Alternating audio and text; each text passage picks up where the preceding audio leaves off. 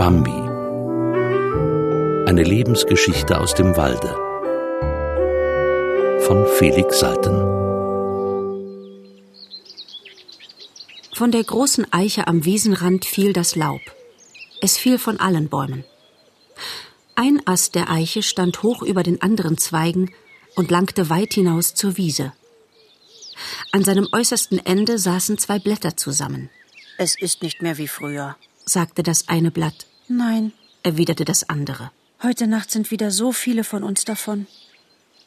Wir sind beinahe schon die einzigen hier auf unserem Ast. Man weiß nicht, wen es trifft, sagte das erste. Als es noch warm war und die Sonne noch Hitze gab, kam manchmal ein Sturm oder ein Wolkenbruch, und viele von uns wurden damals schon weggerissen, obgleich sie noch jung waren. Man weiß nicht, wen es trifft. Jetzt scheint die Sonne nur selten, und wenn sie scheint, gibt sie keine Kraft. Man müsste neue Kräfte haben. Ob es wahr ist? Ob es wohl wahr ist, dass an unserer Stelle andere kommen, wenn wir fort sind? Und dann wieder andere? Und immer wieder? Es ist sicher wahr. Man kann es gar nicht ausdenken. Es geht über unsere Begriffe. Und man wird auch zu traurig davon, fügte das erste hinzu. Sie schwiegen eine Zeit. Dann sagte das erste still vor sich hin Warum wir weg müssen? Was geschieht mit uns, wenn wir abfallen? Wir sinken hinunter. Was ist da unten? Ich weiß es nicht. Der eine sagt das, der andere sagt dies, aber niemand weiß es. Ob man noch etwas fühlt? Ob man noch etwas von sich weiß, wenn man dort unten ist? Wer kann das sagen? Es ist noch keines von denen, die hinunter sind, jemals zurückgekommen, um davon zu erzählen. Wieder schwiegen sie. Dann redete das erste Blatt zärtlich zum anderen. Gräme dich nicht zu sehr, du zitterst ja. Lass nur. Ich zittere jetzt so leicht. Man fühlt sich eben nicht mehr so fest an seiner Stelle. Wir wollen nicht mehr von solchen Dingen sprechen sagte das erste Blatt. Nein, wir wollen es lassen. Aber wovon sollen wir denn sonst sprechen? Es schwieg und fuhr nach einer kurzen Weile fort. Wer von uns beiden wohl zuerst da hinunter muss? Damit hat's noch Zeit. Erinnern wir uns lieber, wie schön es war. Wie wunderbar schön. Wenn die Sonne kam und uns so heiß brannte, dass man zu schwellen glaubte vor Gesundheit. Weißt du noch? Und dann der Tau in den Morgenstunden und die lindenherrlichen Nächte. Jetzt sind die Nächte furchtbar und nehmen kein Ende. Wir dürfen uns nicht beklagen. Wir haben länger gelebt als viele, viele andere. Ich bin wohl sehr verändert, erkundigte sich das zweite Blatt schüchtern, aber dringend. Keine Spur, beteuerte das erste. Du glaubst wohl, weil ich so gelb und hässlich geworden bin. Nein, bei mir ist das etwas anderes. Ach, geh. Nein, wahrhaftig. Glaub mir doch, du bist schön wie am ersten Tage. Hier und da vielleicht ein kleiner gelber Streifen, kaum zu merken, aber er macht dich nur noch schöner, glaub mir doch. Ich danke dir, flüsterte das zweite Blatt gerührt. Ich glaube dir nicht, nicht ganz. Aber ich danke dir, weil du so gut bist. Du bist immer so gut zu mir gewesen. Ich begreife jetzt erst ganz, wie gut du warst. Schweig doch, sagte das erste Blatt und verstummte selbst, denn es konnte vor Kummer nicht mehr reden. Nun schwiegen sie beide. Die Stunden vergingen. Ein nasser Wind strich kalt und feindselig durch die Baumwipfel.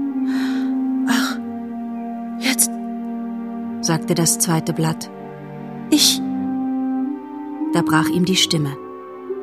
Es ward sanft von seinem Platz gelöst und schwebte hernieder. Nun war es Winter.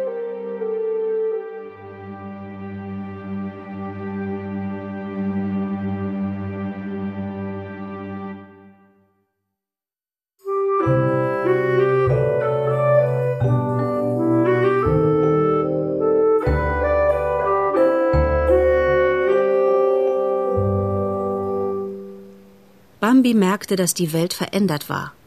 Es wurde ihm schwer, sich in diese verwandelte Welt zu schicken. Sie hatten alle wie die reichen Leute gelebt, und nun fingen sie an, in Armut zu geraten. Aber Bambi kannte nur den Reichtum.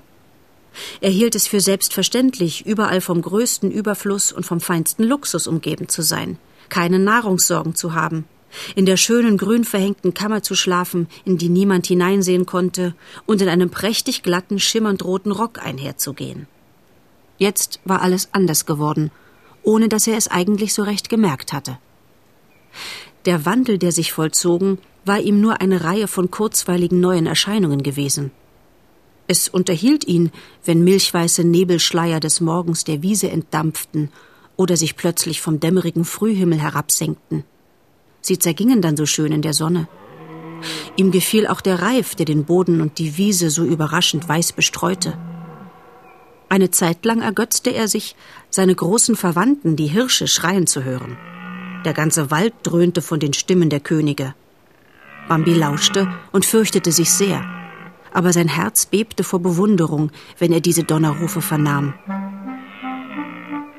Er dachte daran, dass die Könige Kronen tragen, die so groß waren und so verzweigt wie starke Baumäste.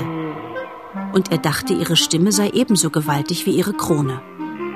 Vernahm er den machtvollen Ausbruch einer solchen Stimme, dann stand er still und rührte sich nicht. Gebieterisches Verlangen rollte dahin in tiefen Klängen, ungeheures Aufstöhnen eines edlen, rasend gewordenen Blutes, das von Urkraft schäumte in Sehnsucht, Zorn und Stolz.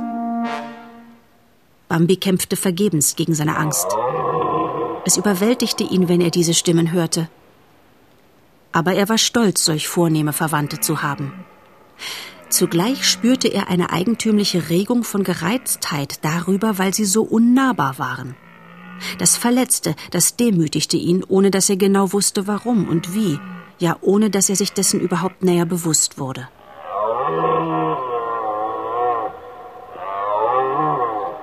Erst als die Liebeszeit der Könige vorbei war und der Donner ihrer Rufe verstummte, gewann Bambi wieder Aufmerksamkeit für andere Dinge. Wenn er nachts durch den Wald ging oder untertags in seiner Kammer lag, hörte er den Blätterfall durch die Bäume flüstern. Unaufhörlich rieselte und knisterte es in der Luft, in allen Wipfeln, in allen Zweigen. Ein zarter Silberton rann beständig zur Erde nieder. Es war wundervoll, mit ihm zu erwachen und es war köstlich, mit diesem geheimnisvoll schwermütigen Geflüster einzuschlafen. Dann lag das Laub hoch und lose am Boden, und wenn man ging, rauschte es laut auf und raschelte leise. Es war lustig, wie man es mit jedem Schritt beiseite schieben musste, so hochgeschichtet lag es da. Das machte sch, sch, ganz fein, ganz hell und silbern. Außerdem war es sehr nützlich, denn an diesen Tagen brauchte man sich mit Lauschen und Wittern keine besondere Mühe zu geben. Man hörte ja alles schon von weitem. Das Laub raschelte bei der kleinsten Bewegung. Es schrie Sch. Wer konnte sich da heranschleichen? Niemand. Aber dann kam der Regen. Vom frühen Morgen bis zum späten Abend strömte er herunter, klatschte und plätscherte vom späten Abend die ganze Nacht bis wieder zum anderen Morgen, setzte eine Weile aus und begann mit frischer Kraft von neuem. Die Luft schien erfüllt von kaltem Wasser. Die ganze Welt schien erfüllt davon. Man bekam den Mund voll Wasser, wenn man nur ein paar Grashalme zusammenraffen wollte. Und zupfte man ein klein wenig an einem Strauch, dann stürzten einem ganze Güsse in die Augen und auf die Nase. Das Laub aber rauschte nicht mehr. Es lag weich und schwer am Boden, zerpresst vom Regen und gab überhaupt keinen Ton von sich. Bambi erlebte zum ersten Mal, wie arg es war, Tage und Nächte lang vom niederfallenden Wasser gestriemt und bis auf die Haut gewaschen zu werden. Er fror noch nicht, aber er sehnte sich nach Wärme, und er hielt es für eine jämmerliche Sache, so durchnässt herumlaufen zu müssen.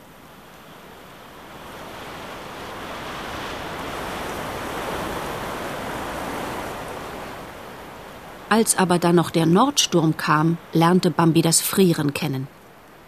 Es half nicht viel, sich eng an die Mutter zu schmiegen. Ja, natürlich. Im Anfang fand er es großartig, so dazuliegen und es wenigstens auf der einen Seite hübsch warm zu haben. Allein der Sturmwind wütete nächtelang, tagelang im Walde umher. Es schien, als sei er von einem unbegreiflichen eiskalten Zorn getrieben, bis zur Tollheit. Und als wolle er den Wald aus allen Wurzeln reißen und davontragen oder sonst wie vernichten. Die Bäume brausten von einem mächtigen Widerstand. Sie kämpften gewaltig gegen den gewaltigen Angriff. Man hörte ihr langgezogenes Ächzen, ihr seufzendes Knarren, hörte den lauten Knall, mit dem die starken Äste splitterten, das zornige Krachen, mit dem da und dort der Stamm eines Baumes zerbrach, und der Überwältigte aus allen Wunden seines zerspaltenen, sterbenden Leibes aufschrie. Dann aber hörte man gar nichts mehr, denn der Sturm fiel nur noch grimmiger über den Wald her, und sein Brüllen verschlang alle anderen Stimmen. Jetzt begriff Bambi, dass die Not gekommen war und die Armut. Er sah, wie sehr der Regen und der Sturm die Welt verändert hatten. Kein Blatt gab es mehr an Baum und Strauch. Wie ausgeraubt standen sie alle da, nackt am ganzen Leibe, der nun sichtbar war, und streckten ihre nackten braunen Arme erbärmlich zum Himmel. Das Gras der Wiese war welk und schwärzlich braun und so kurz, als wäre es dicht am Boden abgesenkt worden. Auch in der Kammer sah es jetzt erbärmlich und kahl aus. Seit die grünen Wände verschwunden waren, konnte man nicht einmal hier mehr so ganz für sich sein wie früher, und zudem zog es von allen Seiten. Eines Tages flog eine junge Elster über die Wiese. Etwas Weißes, Kühles fiel ihr ins Auge. Nochmals, nochmals, und legte ihr einen leichten Schleier vor die Blicke. Kleine, weiche, blendend weiße Flöckchen tanzten um sie her. Die Elster hielt flatternd in ihrem Fluge inne, richtete sich steil auf und stieg höher in die Luft. Vergeblich. Die weichen, kühlen Flöckchen waren wieder da und fielen ihr wieder in die Augen. Noch einmal richtete sie sich gerade auf und stieg nochmals höher. Geben Sie sich keine Mühe, meine Beste, rief eine Krähe, die über ihr in der gleichen Richtung hinzog, zu ihr herab.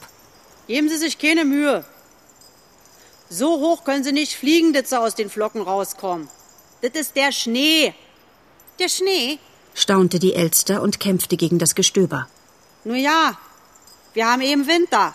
Und das ist der Schnee. Ah! Verzeihen Sie.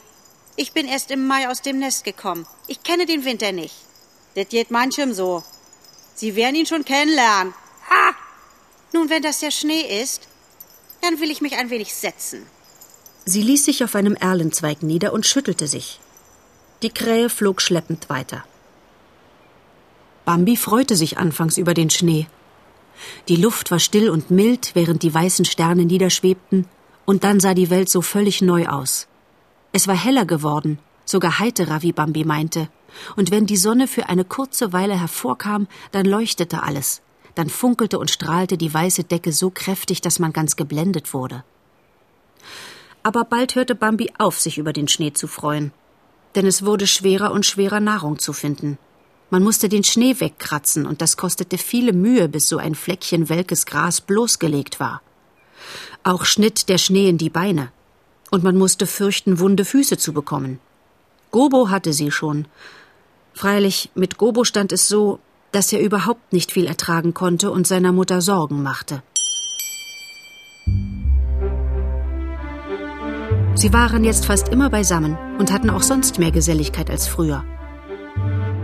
Frau Ena kam beständig mit ihren Kindern. Neuerdings verkehrte auch Marena in ihrem Kreise. Ein fast erwachsenes junges Mädchen. Zur Unterhaltung trug aber die alte Frau Nettler wohl am meisten bei. Sie stand ganz allein und hatte über alles ihre eigenen Gedanken. Nein, sagte sie. Mit Kindern befasse ich mich nicht mehr. Von diesem Spaß habe ich wirklich genug. Dann pflegte Faline zu fragen, Warum? Wenn es ein Spaß ist? Und Frau Nettler tat, als ob sie erzürnt sei und sagte, Es ist aber ein schlechter Spaß und ich habe genug davon. Alle unterhielten sich vortrefflich. Man saß beieinander und plauderte. Noch nie hatten die Kinder so viel zu hören bekommen. Sogar von den Prinzen gesellte sich der eine oder der andere nun zu ihnen. Anfangs ging es dann ein wenig steif zu, besonders weil die Kinder zuerst noch etwas scheu waren. Allein das gab sich bald und es wurde gemütlich.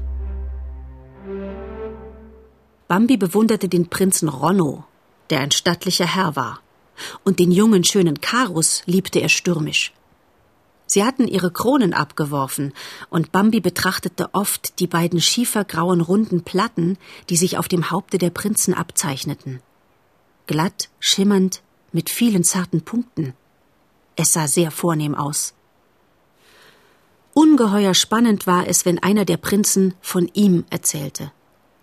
Ronno hatte am linken Vorderlauf einen dicken, pelzbewachsenen Knollen. Er lahmte auch auf diesem Bein, und er pflegte manchmal zu sagen Merkt man eigentlich, dass ich hinke? Alle beeilten sich zu beteuern, davon merke man nicht das Geringste.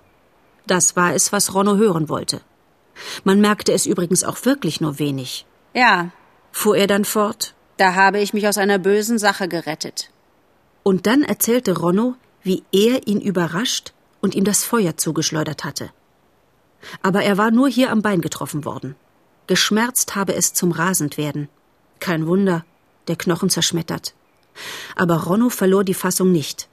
Auf und davon mit drei Beinen. Immer weiter, trotz der Ermattung, denn er merkte wohl, dass er verfolgt wurde. Er lief und lief, bis die Nacht kam. Dann gönnte er sich Ruhe.